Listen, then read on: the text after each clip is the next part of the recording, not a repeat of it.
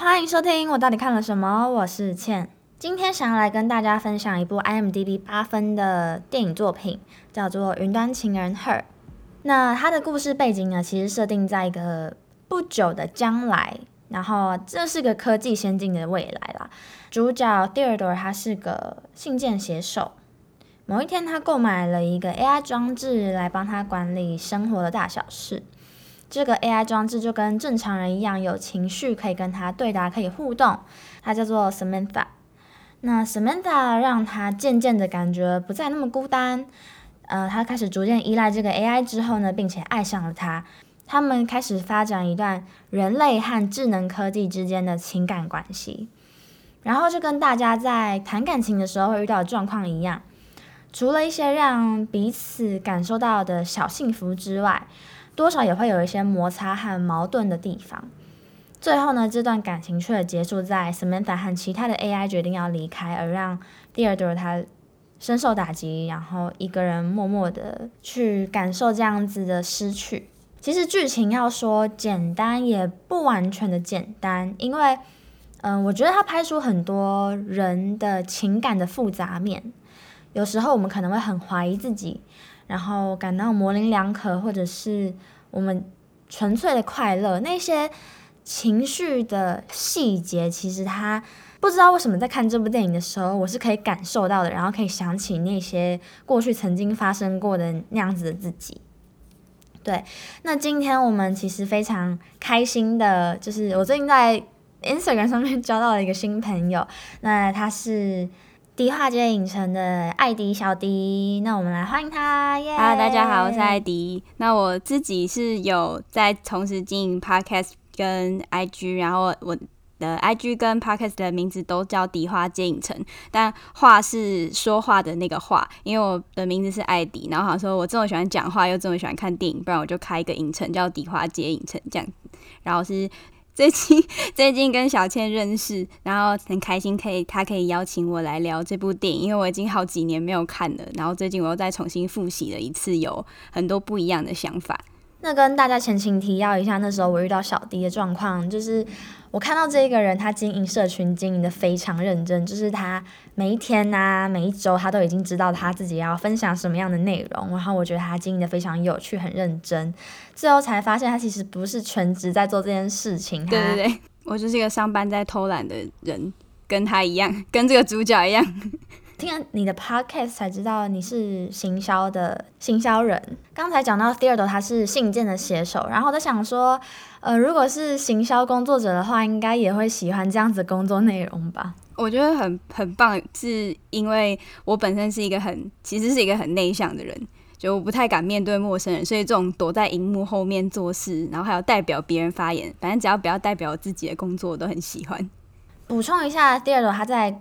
呃，电影里面写信，所谓的写，他是只用声音去，像是跟别人讲话，可是电脑帮他用手写信的方式写出来。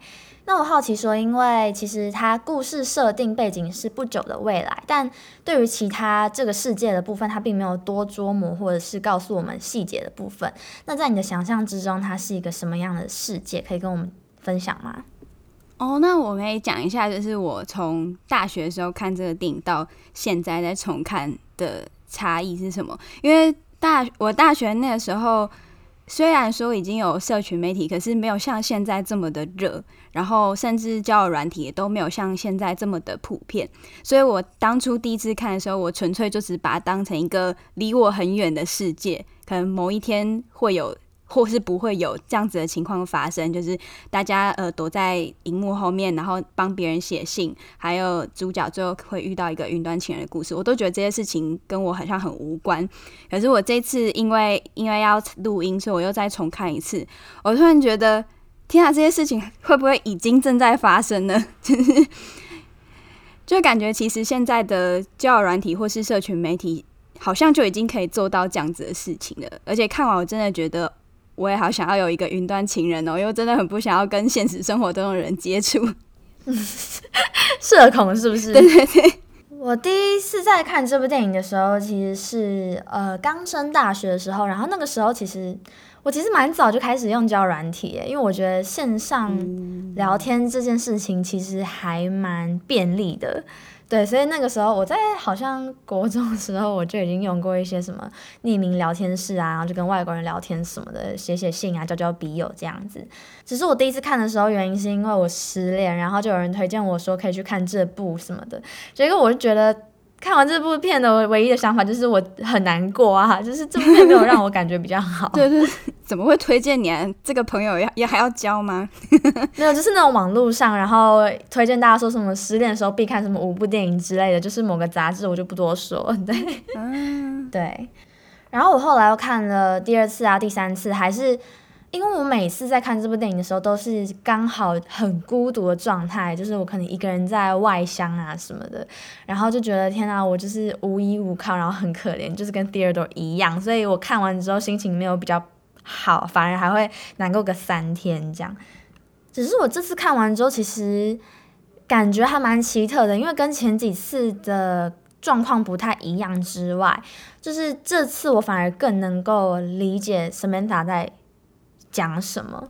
嗯，因为呃，我记得他们两个在后来可能开始有一些争吵的时候，就是呃，Theodore 他发现 Samantha 不是只有跟他一个人恋爱的时候，Samantha 那时候就跟他讲一个道理，就是说，嗯，我认识了这么多人，然后我的心越来越广，我才能够爱你越来越深。就是这个道理，我会觉得哦，很前卫，因为在。现在的社会可能跟那时候 Theodore 跟 Samantha 讲的一样，他就说我们现在在一段关系里面，你就只能爱我，我只能爱你，这就是一个规则，对。但是 Samantha 就跟他说，哦，我们就是不一样，对。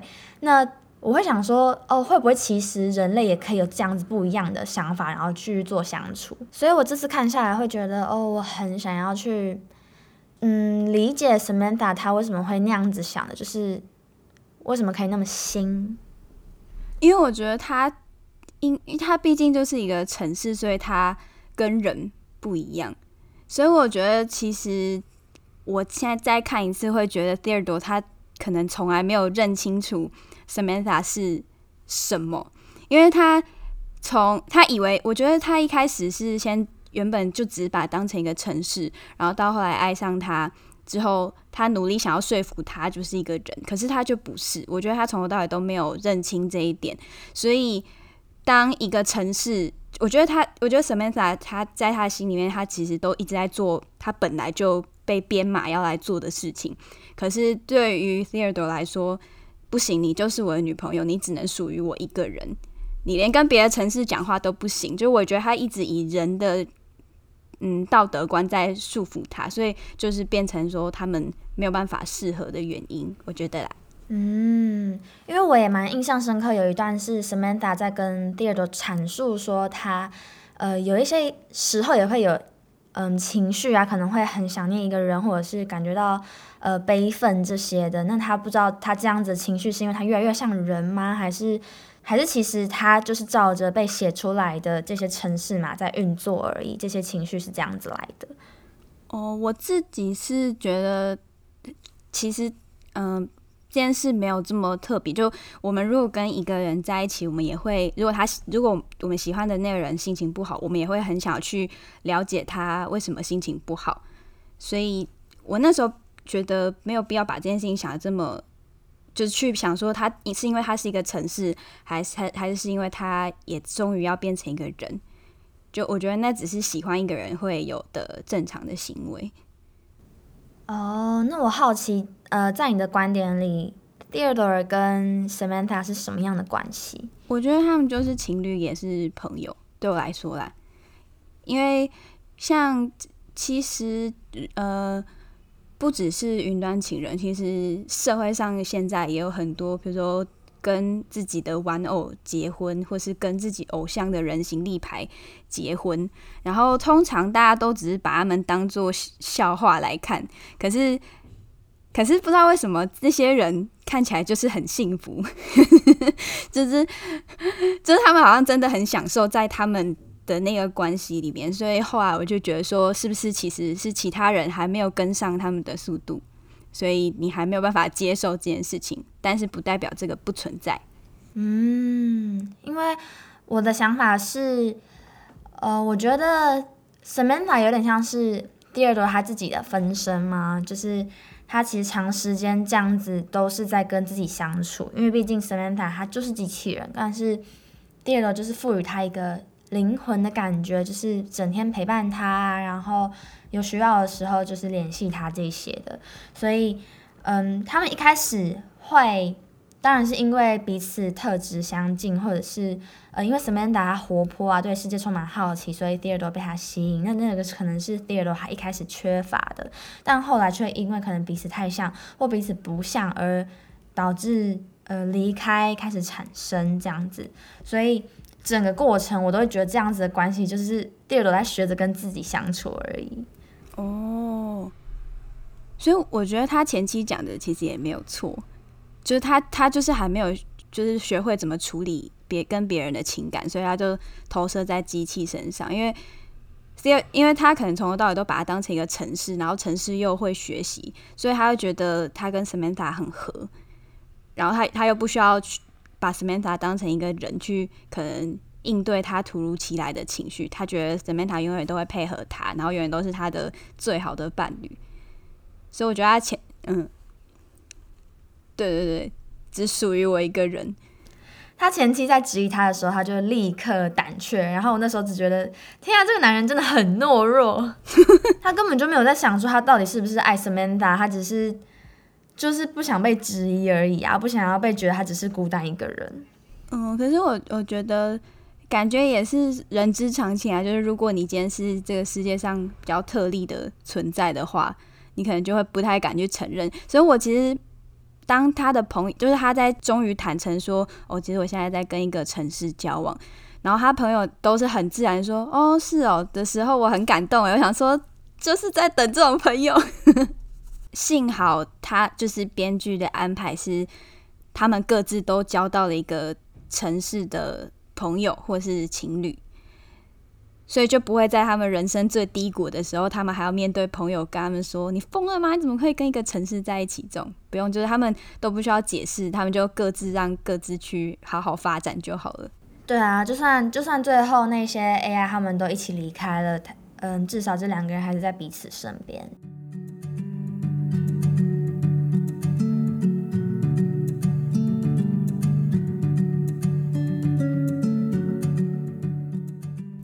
那如果有一天你朋友跟你说我跟一个城市在一起的话，你会说 你会说什么？你是说现在的这个世代吗？对对，我应该我应该会好奇说是怎么样的城市吧？就那城市是怎样的人啊？这种的，呃，有一点点像是因为现在不是有很多那种。素面卫生的网友嘛，然后就会有人晕船之类的，有点像那种感觉。所以在听到那种朋友晕船不认识的人的时候，你就想说，诶，对方是怎样的人啊？就是为什么你要晕他什么的？但这个也讲到说，我觉得现在真的是。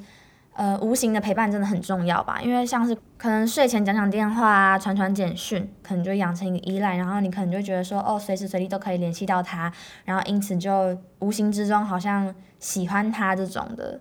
所以如果有人真的跟城市在一起了，我就会好奇说是怎么样的城市。嗯嗯嗯，我我我的话，我就会我我也是会先问他说是什么城市，然后叫他解释一次给我听。然后如果可以，如果可以的话，我也要去申请一个账号。什么意思？你自己也想试试看是不是？然后真的很不敢跟陌生人讲话。我说面对面的话，你知道我发现你有养猫的时候，我觉得你超适合的，感觉你就是有养很多只猫那种。没有没有，只有一只，而且其实我是狗派。什么意思？莫名其妙，什么意思？就其实我从小到大都是比较喜欢狗，然后我以前都无法理解为什么会有人想要跟猫这么讨厌的生物在一起。就后来上一我前一份工作有需要去拜访中途之家，然后我就去了去了那间中途之家之后，我就对这只猫一见钟情，然后就一直跟我同事说我要养我要养。他说可是你不是喜欢狗吗？我说不管我要养，然后我就养了。所以这只狗，哎不不，所以这只猫是很像狗的猫吗？对对，你怎么知道？对啊，就是一只胖狗，真的有这种啊？就是我家有养猫有养狗，然后猫是很猫啊，但是狗就是你知道柴犬，它有点像猫，就是很傲娇这种。然后所以它也是爱理不理的那一种。但我们家都是狗派。哎、可是如果真的有一个朋友跟我说他就是跟一个城市恋爱了，我会想说，哎、是什么城市是我不知道的吗？我是不是太落伍？哦，对，因为现在特别的东西实在太多了，你反而会觉得是不是你没跟上这个时代。对，而且因为我像我大学那个时候，就是交友软体这个东西还没有很盛行，所以我身边的人跟我说他在用交友软体的时候，我的第一个反应就是不要吧，这是骗人的吧。然后就到现在只剩我一个人没在用的时候，反而变成我才是最奇怪的那一个。没有上面很多人都是真正奇怪的。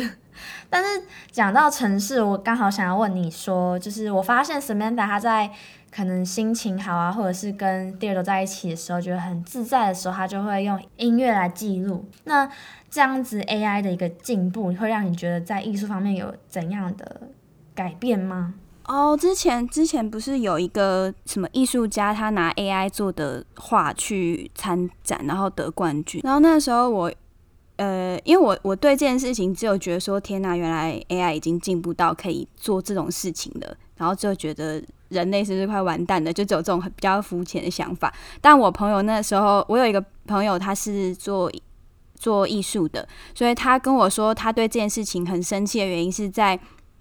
他不觉得这个可以被当成是艺术，因为这个 AI 它能做出这个画，它是从它的就是资料库，就是过去所有的艺术家他们做过的画里面去收集 data，然后他自己在运算之后，再再生出那幅画，等于说它有一点像是抄袭的概念，它就是这边看一点，那边看一点，然后最后会整出这个。所以他就说，那既然写论文都要标出处了，那这个 AI 做的这些图，它要需不需要标出处？那他这个 AI 做的图是这个 AI 在参赛，还是那个使用 AI 做这张图的人在参赛？得得奖的人到底是谁？就他跟我讨论了很多这种事情。所以那时候我其实听到他作曲的时候，我第一次看的时候只有觉得他很厉害，然后第二次看的时候，因为我朋友已经跟我聊过这件事情，所以我那时候就第 第一第二想法就是想说，哎呀，是不是侵权？侵权，嗯，对，但是我其实还蛮好奇说，因为像正常的人类的艺术家，我们也是可能看过其他人的作品啊，或者是嗯，知道了各种其他的想法理念之后，然后呃。获取这样子的一个灵感之后，创作出自己的作品。那这样子，我们算是抄袭吗？还是，呃，我们也应该标一些出处啊？可能我们是之类的，就是我们要解解释我们的想法吗？那这样子，如果对照 Samantha 的话，他的行为好像就没有那么的无理了吧？所以我就可能要是，如果要真的很认真探讨这件事情的话，可能就要看这个 AI 它是用所谓的灵感来创作，还是说它是真的是这边截取一段节拍，然后那边截取一段旋律，这样把它合在一起，可能要看是那个程式是怎么写的。嗯，因为很有趣的是，我刚好上个月、上上个月就是在呃，突然觉得音乐创作这件事情很有趣，所以我就开始在那边摸索个 Rush Band 啊，然后我就发现他们其实现在在创作上面求一个效率嘛？就是嗯假如说我要作曲好了，我就是想到用。钢琴先弹一个，假如说哆，然后我就哆哆哆哆哆哆哆，然后我可以再加另外一个乐器，可能是琵琶之类的，然后我就咪，然后就咪咪咪这样，然后结合起来，这个组合就可能会是一个，嗯，就是会是一个新的东西这样子。但是它们的组成都是非常简单，然后可能曾经有人用过的，所以它就是现在就是求快、求简单，然后求有效率，去让你试试看。好像蛮多人会用 GarageBand 来作曲的，就是蛮有趣的啦，因为我会不知道说那一些可能像你之前那个艺术家的朋友，他会有这样子的想法。那我好奇其他的艺术家会不会也有一种哦，那他会不会也因此靠着 AI，然后有一个有效率的创作方法，或者是请 AI 先丢一段旋律给他，然后让他去做一个想法的延伸啊，然后或者去做一些不一样的变化，这样。感感觉可以，就是如果是等于说像朋友跟你一起激发灵感的那种感觉，我觉得可以。嗯嗯嗯，对，只是像刚才讲到说得奖的那个人是不是呃，其实应该要被赋予这样子的奖项，就是我会有所怀疑，因为毕竟他不是真正创作的那一个人。哦，觉得争议点就是在好，那你要用 AI 做图，那得奖的应该是 AI，不是你。对啊，因为毕竟就 AI 没有肉体，所以要颁奖给他，好像不知道哎，有一点虚吗？嗯，那讲到没有肉体这件事情，中间那一段，他们找了一个第三人来加入他们对这件那一段的感觉是什么？我真的觉得那段非常精彩，就是编剧怎么可以想出这个这样子的剧情？我真的是觉得那段超超级 冲击。我自己看那段的时候，我觉得，诶，我觉得比较不舒服的一点，是因为其实 Theodore 有跟他说这样好吗？你确定吗？对啊，而且他就是 Samantha 还一直跟他说什么哦，可是我想试啊什么的。对对对，可是他还是坚持说你为了我，我想要这样做，你为了我，我们一起试试看这样。对，我想说，人家就说不要了。但是真的是遇到那女生的时候，真的超冲击的，因为。他就是什么话都不讲，然后如果我是 Theodore，我也会呈现一个很困惑状态，因为你到底是谁啊？然后我为什么要跟你发生这样子的行为？超级怪，这是什这是什么意思？哦，就是因为他完全没有说你好，我是谁谁谁，我是什什么他介绍来，我们要来完成这件事情。没有他，他非常进入在他的角色里面，他就从头到尾都不讲话，然后在做他的角色扮演。我那时候也无法理解，我就一一直无法参透那个。那个第三者者跟 Samantha 他们到底在想什么？可是可能感觉就是他真的很嫉妒他没有那个肉体吧。有一部分是，嗯，我觉得可能在沟通不当啊，或者是相处不愉快的时候，然后 Samantha 就会觉得是不是自己因为没有肉体，所以没有办法实际的去做一些嗯误会的解开啊，或者是心结的解开这些的，然后。他就是觉得没有肉体是阻挡他们关系的，就是可能肉体可以让他们的关系更紧密吗？对，所以像是他们后来因为这件事情大吵，然后其实 Samantha 还看着一个女人的背影走开这种的。虽然我也觉得，呃，Theodore 他很多时候在像那个时候吵架的时候，他就有点不知道他自己在讲什么。然后我是 Samantha，我有想说你到底。在讲什么？就是你没有想清楚，你就一口而出，然后就说什么我们要分开怎么样的？然后你问我说为什么我现在讲话像一个人类什么的？就是这些问题很，我会想说你到底发生什么事？诶。而且感觉 Theodore 他的个性就是他没有想好之前他不会讲出来，但他也他也不会主动提出说我现在正在思考一个问题，就是他就是都会装没事，所以感觉他前期最后会变得歇斯底里，可能也是因为。他在过程中一直在问 Theodore 说他们出现了什么问题，可是 Theodore 都不讲，最后就只有把他逼疯。只是因为 Samantha 他是城市，他没有被逼疯而已。但他其实跟他讲电话还是有一点快被逼疯的感觉，有一点生气。我刚好最近看到有人就是阐述说，如果没有办法好好跟自己相处的话，那你一直遇到其他的人啊，然后黏着其他的人，或者是进入各种关系，你也不会。就是，就算你再度回到一个人，你也一样不会好受。